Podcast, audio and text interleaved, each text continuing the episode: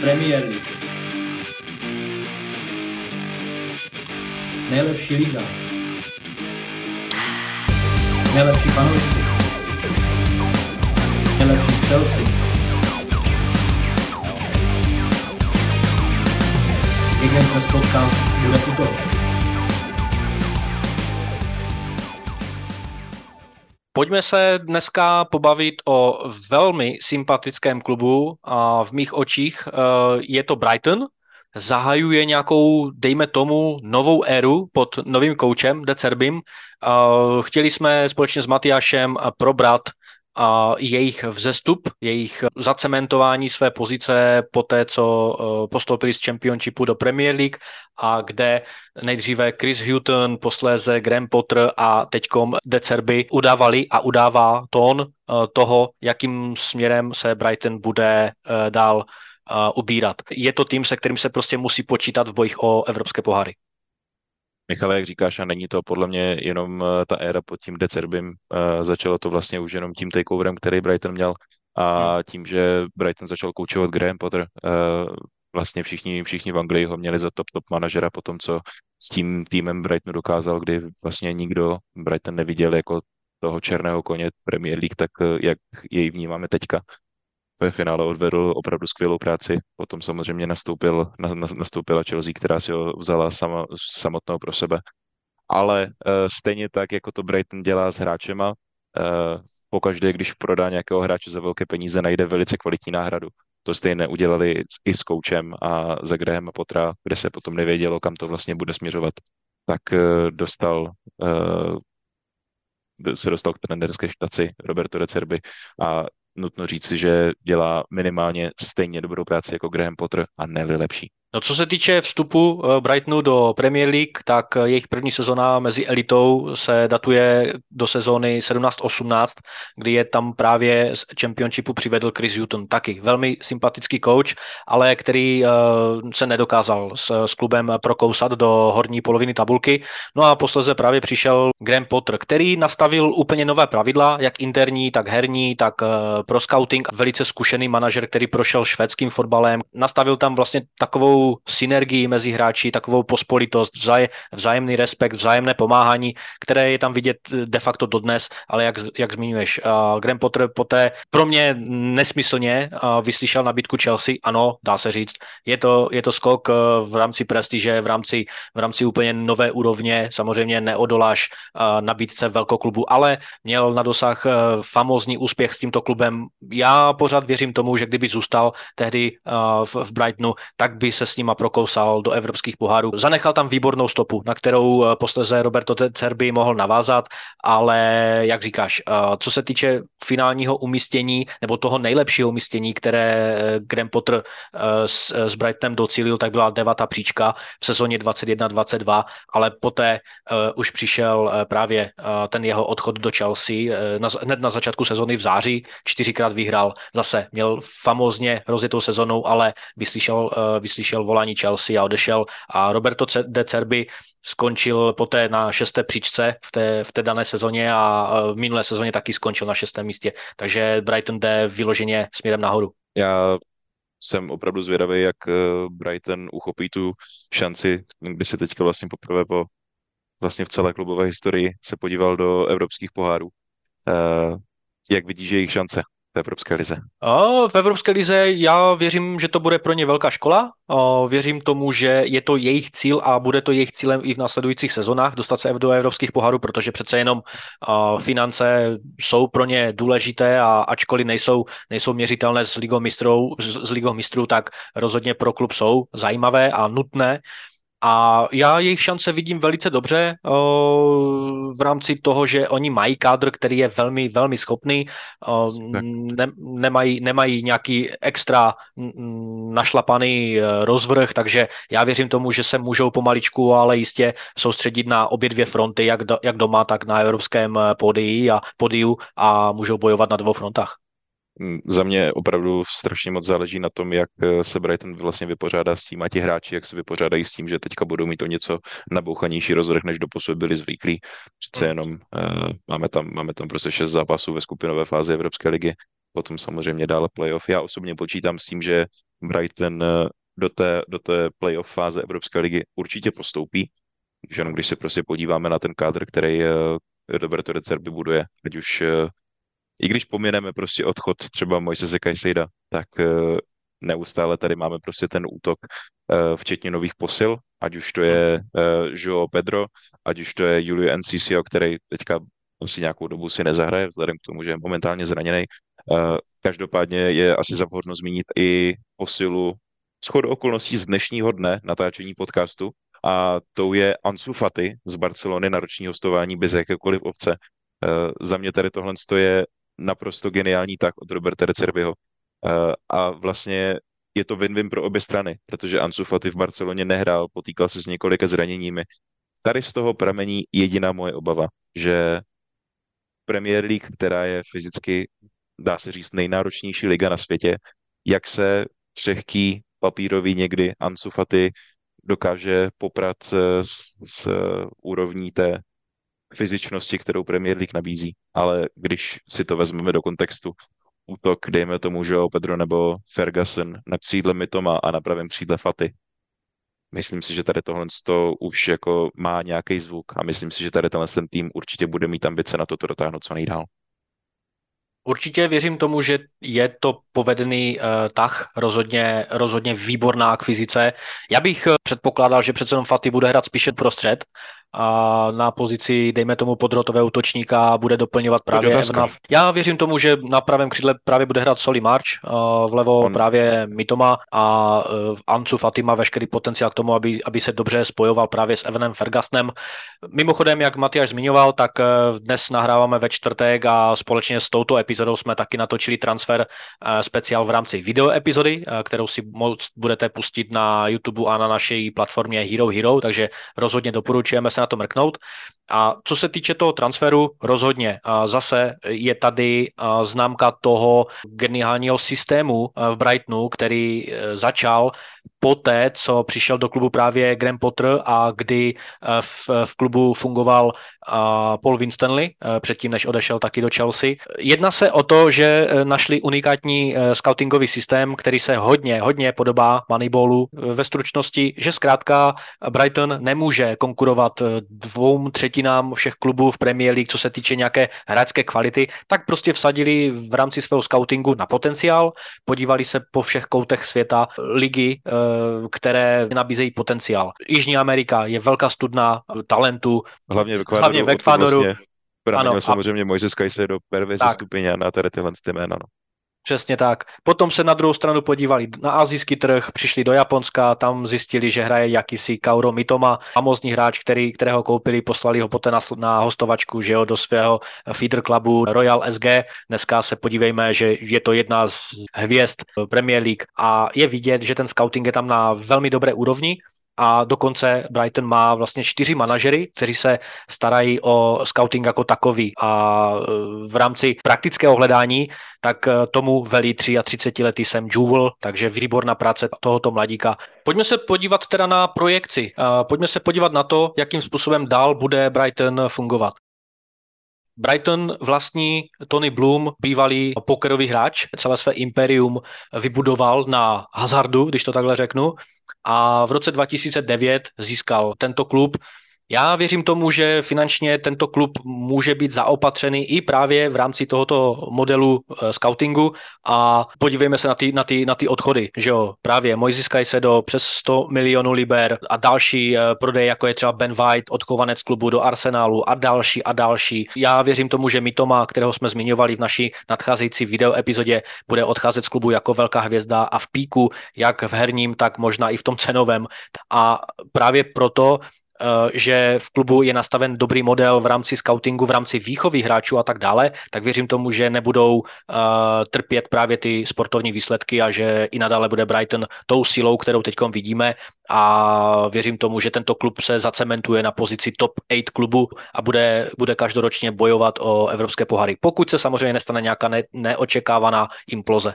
Já osobně taky vidím Eh, v tom systému, který Brighton buduje jako jistou vydlážděnou cestičku, eh, kterou evidentně vedení a všichni, celý realizační tým tady z toho klubu kterou chtějí jít.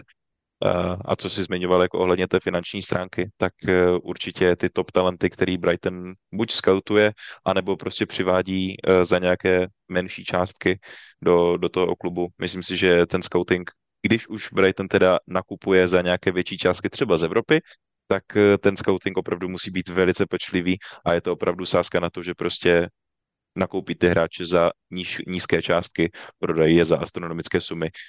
Třeba právě jako se stalo už u několikrát zmiňovaného Kajsejda, ale zase, eh, když se podíváme třeba na Evana Fergasna, nedávno jsem viděl eh, nějaké transfer rumors, že Arsenal by tady tenhle, tady tenhle, z toho mladého irského útočníka chtěl získat do svých řad a je na něho daná cenovka 100 milionů liber, což hmm. Eh, možná i odpovídá tomu jeho potenciálu. Byť v Premier League se ještě neměl úplně takovou šanci ukázat, tak typologicky je to takový hráč, který se velice podobá Haalandovi, už jak třeba postavou, tak eh, tím, jak eh, operuje v 16.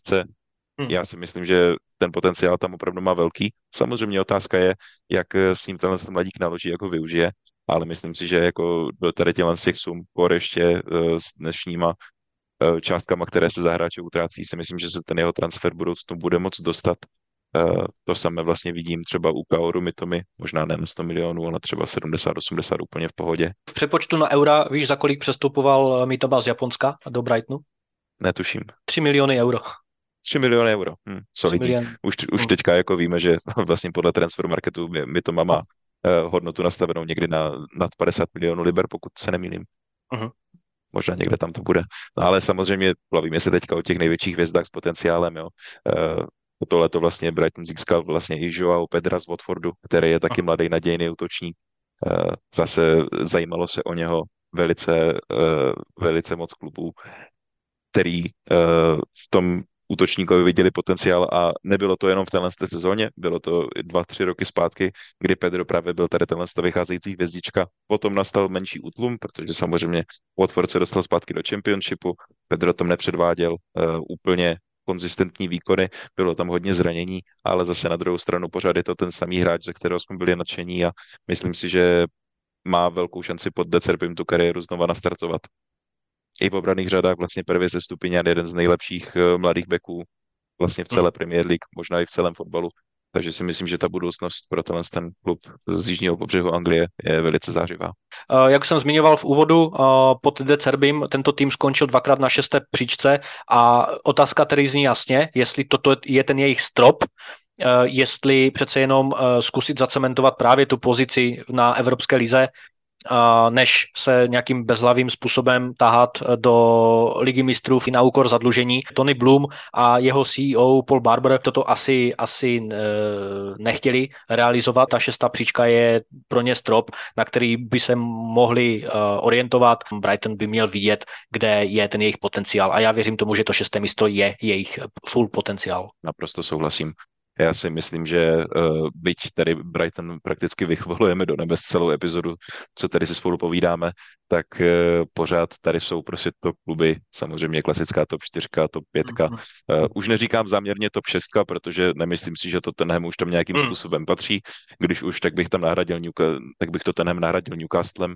Ale myslím si, že právě kluby jako třeba Tottenham, Aston Villa, potažmo, možná West Ham, to je s velkým otazníkem, tak budou právě rovnocení soupeři pro Brighton. A já si myslím, že samozřejmě každá sezóna Premier League je velice nepředvídatelná. Nemůžeme hmm. prostě s jistotou říct, že top 6 klubů skončí v top 6. Může se stát naprosto cokoliv. Ale já bych právě Brighton viděl kolem té 8. a 6. pozice a tady tohle je podle mě i to, eh, kde by se možná i rádi udrželi. Rozhodně by se nebránili tomu, kdyby se, kdyby se ta sezóna povedla natolik, že by si zahrali UCL už jenom v rámci těch financí, že jo, tady tohle to by neodmítl žádný klub, ale myslím si, že i co se struktury kádru týče, tak eh, tady je opravdu ten jejich maximální potenciál. Za mě, pokud jde Cerby, eh, když se ještě bavíme o těch evropských pohárech, pokud eh, získá hráče, kteří ještě doplní vlastně tu, tu hloubku toho kádru a aby, eh, když se bude Brighton vlastně aklimatizovat, jak si naznačoval v tom nabitém programu mezi ligou a mezi evropskými poháry, tak samozřejmě k tomu potřebuješ daleko více hráčů než jenom 12, 13, ale de facto takových 16, 17 možná, kteří se budou neustále točit. Tak až získá kádr, který bude mít dostatečnou hloubku, tak i věřím tomu, že ten, ten, ten manča manšaft bude plně konkurenceschopný právě na těch dvou frontách. Ten úspěch leží před nimi na, to, na tom horizontu a stačí pro něj natáhnout jenom ruku.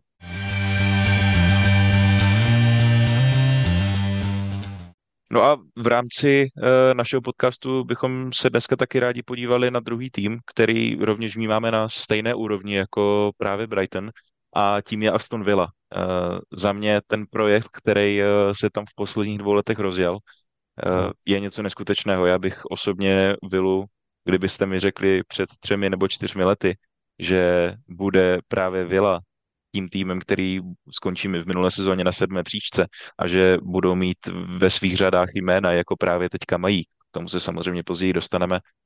Tak bych se vám na, na rovinu nejspíše vysmal, protože uh, sice tam byly základní stavební kameny, dejme tomu třeba jako Emmy Martinez, Tyron Mings, Douglas Lewis, nebo právě i v, té, v té době nově příchozí Oli Watkins, který přišel vlastně z Brightonu. Uh, tak bych si prostě netypnul, že ti hráči dokážou vyrůst do takových rozměrů, že právě budou uh, základním kamenem eh, té základní sestavy právě i v nynější době. No. Vlastně oni historii jako takovou, ten klub má obrovskou. Vlastně je to hmm. jeden z šesti týmů v Anglii, který kdy vyhrál Champions League. Stalo se tak v roce 1982, kde uh, vlastně v Rotterdamu porazili Bayern Mnichov to je ale samozřejmě hodně dávná minulost, když to tak řeknu. Té novodobější éře se až na tři sezóny usadili prakticky stabilně v Premier League. Do roku 2016 byli stálým členem. Potom se stoupili do Championship a po třech sezónách se právě pod koučem Deanem Smithem vrátili zpátky na to výsluní anglického fotbalu do té naší slavné Premier League. A vlastně kapitola Dina Smitha přišla docela k brzkému konci. Osobně jsem teda typoval, že to bude právě manažer třeba typu, já nevím, Grahama Potra, uh, zmiňovaného, kdy Dean Smith bude mít na to uh, tenhle ten klub vést po dlouhá léta. Nicméně vlastně strávil tam jednu sezónu a hnedka v listopadu té druhé sezóny po pěti porážkách po sobě jdoucích byl odvolán a nahradil ho právě Stevie Gerrard. Tady je vidět ten eh, negativní trend v Aston Ville a to je velice častá obměna manažerů.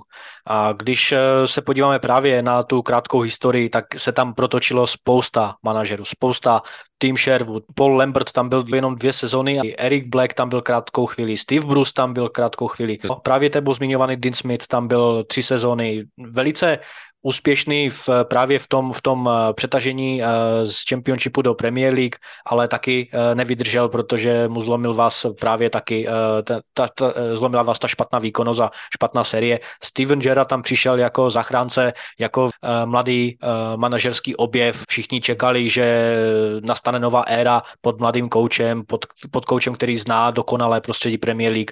Nevyšlo to, byl vyhozen ještě v té první sezóně. No a přišel Unai Emery. Unai Emery má za mě otevřený účet v Premier League už eh, hmm kvůli tomu, jak ho kritizovali eh, nejenom fanoušci, ale samozřejmě i spousta eh, fotbalových insiderů, spousta takzvaných fotbalových odborníků a panditů. Za mě v tom Arsenalu, ano, zlomil mu vás, dejme tomu i příchod Nikolase Pepeho, který absolutně nevyšel. Já věřím tomu, že Unai Emery může být tím manažerem, který, který ukončí ten trend velice časté rotace uh, neúspěšných uh, lodivodů klubů a uh, věřím tomu, že ten obrázek toho, že Unai Emery dvakrát vlastně dokočíroval Aston Villa k sedmému místu, může být tím správným odrazovým můstkem pro jejich úspěšné sezóny. Vlastně má veškeré předpoklady v rámci zkušeností zkušeností v rámci získaných trofejí se Sevillou, že jo. Aston Villa možná našla toho svého Jirgena Klopa. Já si taky myslím, že Unai Emery má v Aston Villa obrovskou šanci na to uspět. Už jenom když se podíváme prakticky na to, že od doby, co Unai Emery dostal místo trenéra v Aston Villa, tak vlastně do dnešního dne, kdybychom se podívali na tabulku Premier League mezi tady těmi s těmi dvěmi daty, tak eh, Aston Villa je v tabulce Premier League druhá více bodů získal už jenom Man City. A tady tohle z toho už o něčem vypovídá. Já osobně u Emeryho jsem uh, nikdy moc neměl rád v Arsenalu, nebo nějakým způsobem mě nepřesvědčovalo to, jakým způsobem uh, budoval tu unitu mezi těmi hráči. Nelíbil se mi styl toho fotbalu a hlavně jsem tam jako obrovskou překážku viděl jazykovou bariéru. Mm. Samozřejmě nevím, jestli se Unai Emery začal třeba po večerech učit více anglicky, aby už nebyl takový ten takovým tím ikonickým terčem posměchu za jeho ikonickou frázi good evening mm-hmm. Se španělským přízvukem. Uh, ale každopádně já si myslím, že to, co předvádí teďka v Astonville, je určitě hodno minimální poklony za dosavadní práci, ale když jsem se Aston, na Aston Villa díval třeba uh, v minulém kole Premier League, tak uh, si myslím, že ten fotbal, který oni předvádí, že prostě jde vidět, že tam opět vtiskl Unai Emeritu svoji tvář, je to velice podobný tomu fotbalu, kterou právě hrála Sevilla, to byla vlastně jeho nejúspěšnější kapitola do, do, dosavadní v trenérské kariéře. Uh, I kdybychom se podívali na to, co dělá mimo hřiště a mimo ten herní projev, když se podíváme na transfery, které v letošní sezóně uh, dokázal podepsat, dokázal ty hráče přesvědčit na základě toho, že Aston Villa buduje nějaký projekt. Můžeme hmm. se podívat na hráče, dejme tomu, jako je Pau Torres, kterého třeba chtěla Barcelona, vybral si Aston Villa. Další hráč Musa Diaby, francouzský křídelník, opravdu rapidně rychlý. Uh, v Leverkusenu naprosto válel, chtěli ho týmy, dejme tomu, jako Paris Saint-Germain, ho chtělo koupit zpátky, samozřejmě Musedy, aby je odchovanec eh, PSG, působil tam v Aha. akademii, chtěl ho Arsenal a já jsem sám osobně byl obrovským fanouškem tady toho z toho příchodu.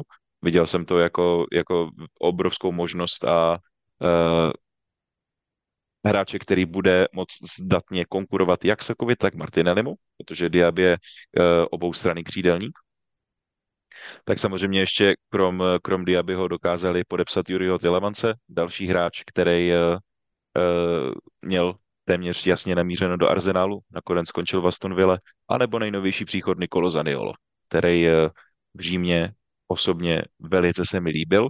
Docela mě zaskočil jeho přestup do Galatasaray Istanbul, kde se ale zase ukázal dobře a pořád se bavíme o 22 letém klukovi, který má budoucnost před sebou. A nevím, jestli jsi sledoval poslední zápas Aston Villa, ale od momentu, kdy přišel na hřiště, byl vidět neustále. Za mě tady tohle je opravdu geniální práce Emeryho a jeho, uh, jeho realizačního týmu a myslím si, že Aston Villa má opravdu mm, ambice nastavené hodně vysoko. Jo, já s tím souhlasím. Co se týče té schopnosti prodat projekt s názvem Aston Villa, tak já věřím tomu, že Unai Emery dokáže oslovovat ty správné hráče. Přece jenom má svoje renomé, má ten svůj kredit mezi evropskými top kluby a tím pádem i evropskými top hráči. S chodou okolností teďka, když se navazujeme na, když na tady tohle navazujeme, tak Filip Coutinho bude mít v nejbližších dnech namířeno z Aston Villa pryč. Ještě úplně není známo kam. Přestupové spekulace se zatím začaly pouze rojit, ale uh, uvidíme. Já si myslím, že Filip Coutinho v Aston Villa, možná ani v té anglické Premier League už uh, s ohledem zase na uh, úroveň té fyzické hry a s ohledem taky na svůj věk a na to, jaké má neustále problémy se zraněními, tak si nemyslím, že Aston Villa má budoucnost. Ale není to pouze záležitost uh, Filipa Coutinha. Je tam, hmm. uh, byli tam už i v minulé sezóně hráči, dejme tomu třeba jako Emi Buendia nebo Alex Moreno. Tady tohle to zase byli hráči, o kterých se zajímal. Hm. Samozřejmě, neodpustím si to a zmíním, že o Emiho Buendiu se rovněž zajímal Arsenal. Já osobně v Norviči se mi velice líbil, malý, technický. Já jsem v něm viděl takového malého Santi Cazorlu ještě tehdy, když, když jsem právě sledoval Norwich kvůli, kvůli Buendiovi v Aston Ville zatím ten impact moc nemá, zdá se mi.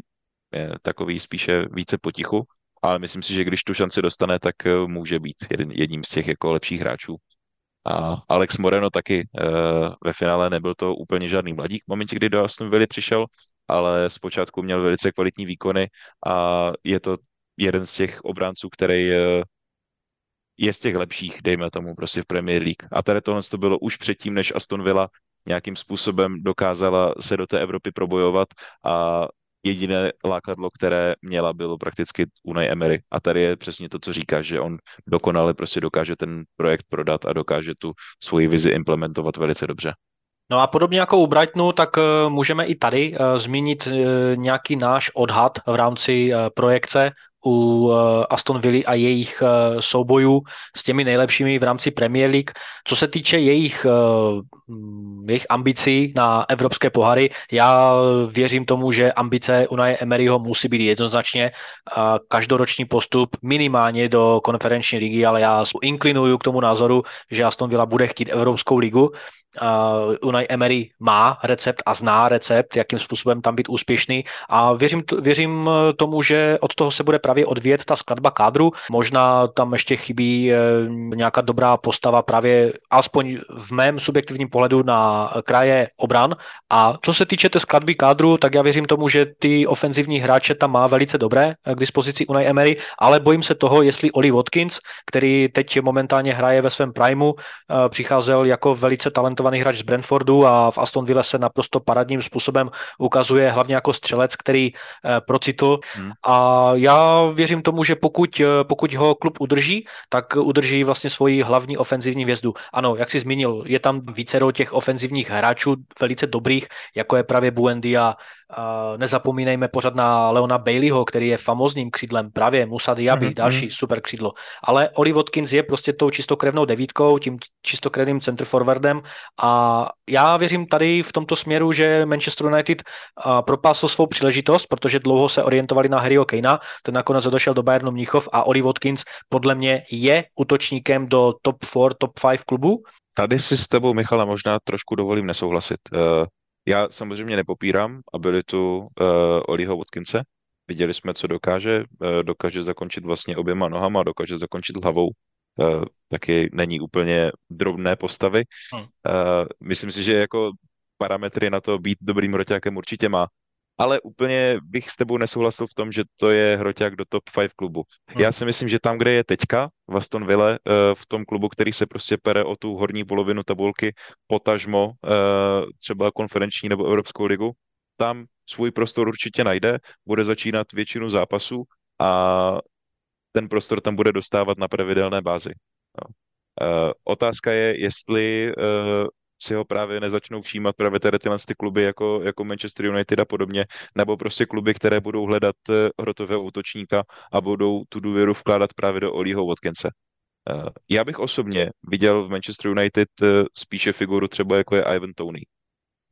Dle mého je to útočník, který je samozřejmě v určitých aspektech jiný jako Oli Watkins, ale když vezmeme celkově tu jejich schopnost Eh, zastat tu devítku a když to vezmeme kolem a kolem, myslím si, že Ivan Tony má před Olim Watkinsem trošku navrh. To jsem ale trošku odbočil. Eh, samozřejmě, když se tady bavíme o všech těch jménech, eh, útok za mě opravdu skvělej, záloha, dejme tomu prostě taky samozřejmě kapitán Johnny McGinn, Aston Villa působí už dlouho, je tam Douglas Lewis a když bychom si měli vybírat jako z ofenzivních záložníků, taky tam je uh, právě možnost buď teďka odchozího, možná Filipe Coutinho, nebo Emiho Buendy, který dokáže ten střed pokrýt. Otázka ale nastává v obraně. Když si vezmeme Emiho Martineze, samozřejmě je to jednička Aston Villa a myslím si, že uh, tam podává famózní výkony. Byť ho jako charakter moc nemusím, tak uh, musím uznat, že brankář je to famózní. Hmm. Teď ale nadchází otázka na pozici, kde se Aston Villa podle mě bude trošičku trápit. A sice na toperu. Když uh, si vezmeme Tyrona Minkse, který je samozřejmě kapitán Aston Villa, teďka je out s dlouhodobým zraněním. Současně uh, v dnešním čtvrtečním nahrávání našeho, našeho podcastu přišel na hostování do Aston Villa Clement Langley, který v minulé sezóně působil v Tottenhamu, kmenový hráč Barcelony a já ho vnímám spíše jako takovou nouzovou možnost. Mm, mm, mm. Nemyslím si, že to je prostě hráč do základu a krom tady, to, krom tady těchto těch dvou stoperů, tam máme hráče, jako je třeba Esri Konza, anebo jako je Diego Carlos. Myslím si, že Diego Carlos určitě lepším hráčem než Ezri Konza, co se čisté schopnosti týče. Nicméně uh, je tady ten obrovský problém s tím, že Diego Carlos má problémy se zraněním.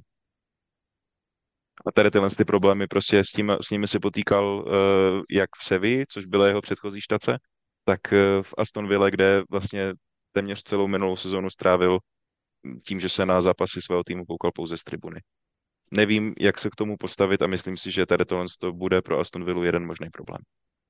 Je pravda, že ta obrana řada není uh, úplně asi top uh, úrovně, která by znamenala jasný boj, dejme tomu právě o tu příčku kolem 5., 6., 7. místa a věřím tomu, že Unai Emery zkrátka bude muset a pokud ne na konci tohoto přestupového okna, tak možná v lednu, ale všichni víme, jak v lednu je těžké sehnat dobrého hráče, tak možná příští rok v létě sehnat zkrátka nějakého výborného stopera, protože Tyron Minks za mě je výborným hráčem, ale je mu 30 let, je dlouho mimo, Uh, Diogo Carlos taky, tomu je 30 let. Lukas uh, já Dyněho moc nemusím, uh, nepředpokládám, no, nepředpokládám, že je to hráč, který uh, má veškeré předpoklady k tomu být lídrem a taky se i, i u něj hovoří o tom, že by mohl odejít za lepší nabídkou právě do, do Saudské Arabie. Callum Chambers, který vlastně taky přišel jako blesk z čistého nebe právě z Arsenalu, je tam vyloženě jako Clement Langley, prostě uh, vyloženě v, asi do počtu bych řekl, je to, je to tak,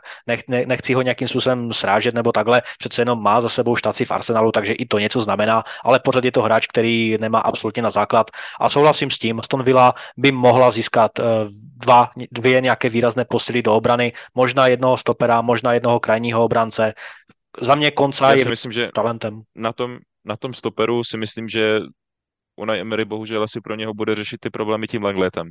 Hmm. Zase je to prostě roční hostování bez obce a myslím si, že tady tohle to asi je ten jeho plán, jak tu díru zalepit po Tyronu Minksovi. Nevím, ale nemyslím si, že to je šťastné řešení. Takže otázkou, otázka vlastně vyvstává úplně jasná a sice pokud uh, Unai Emery a celá Aston Villa překoná ten problém s defenzivou v, v rámci personálu, který pro náš podcast není zrovna uh, výstavkový, tak uh, pokud toto všechno překoná, tak přece jenom bude moct Aston Villa asi bojovat o evropské pohary, ale za mě jednoznačně, když se podíváme na nějakou projekci tohoto klubu, tak uh, chybí tam výrazná ofenzivní, chybí tam výrazná defenzivní opora. Pokud uh, nepřijde, tak uh, můj odhad bude v rámci Aston Villa otazníkový, co se týče jejich eh, probojování se do Evropské ligy, eh, protože Evropská liga je něco, eh, s čím by Aston Villa měla počítat a měla by mít, měla by mít ambice tam postupovat. Já osobně, pokud Aston Villa se bude chtít dostat do Evropské ligy, já ty jejich šance vidím píše někde jinde než v Premier League a sice v konferenční lize. Vem si v minulém roce West Ham. Samozřejmě vítěz konferenční ligy, ale ty týmy, proti kterým tam nastupují, opravdu jsou o tři, možná čtyři třídy níž, než, než je Aston Villa. Uh-huh. A opravdu uh, myslím si, že to bude lehčí cesta do Evropské ligy, než bude Premier League, protože tam ta konkurence je značně vysoká, nebo rozhodně vyšší než v té konferenční lize. A když to dokázal West Ham, který, je, je, který byl loni na menší nebo na nižší úrovni, než, eh, než je momentální situace Villa. Nemyslím si, že se to nemůže stát, že by Aston Villa právě konferenční ligu opanovala. Za mě Unai Emery výborná volba, manažer, který je velice schopný Aston Villa pozvednout. Stačí jenom uh, se podívat a počkat na to, jaké výsledky přijdou v rámci Aston Villa.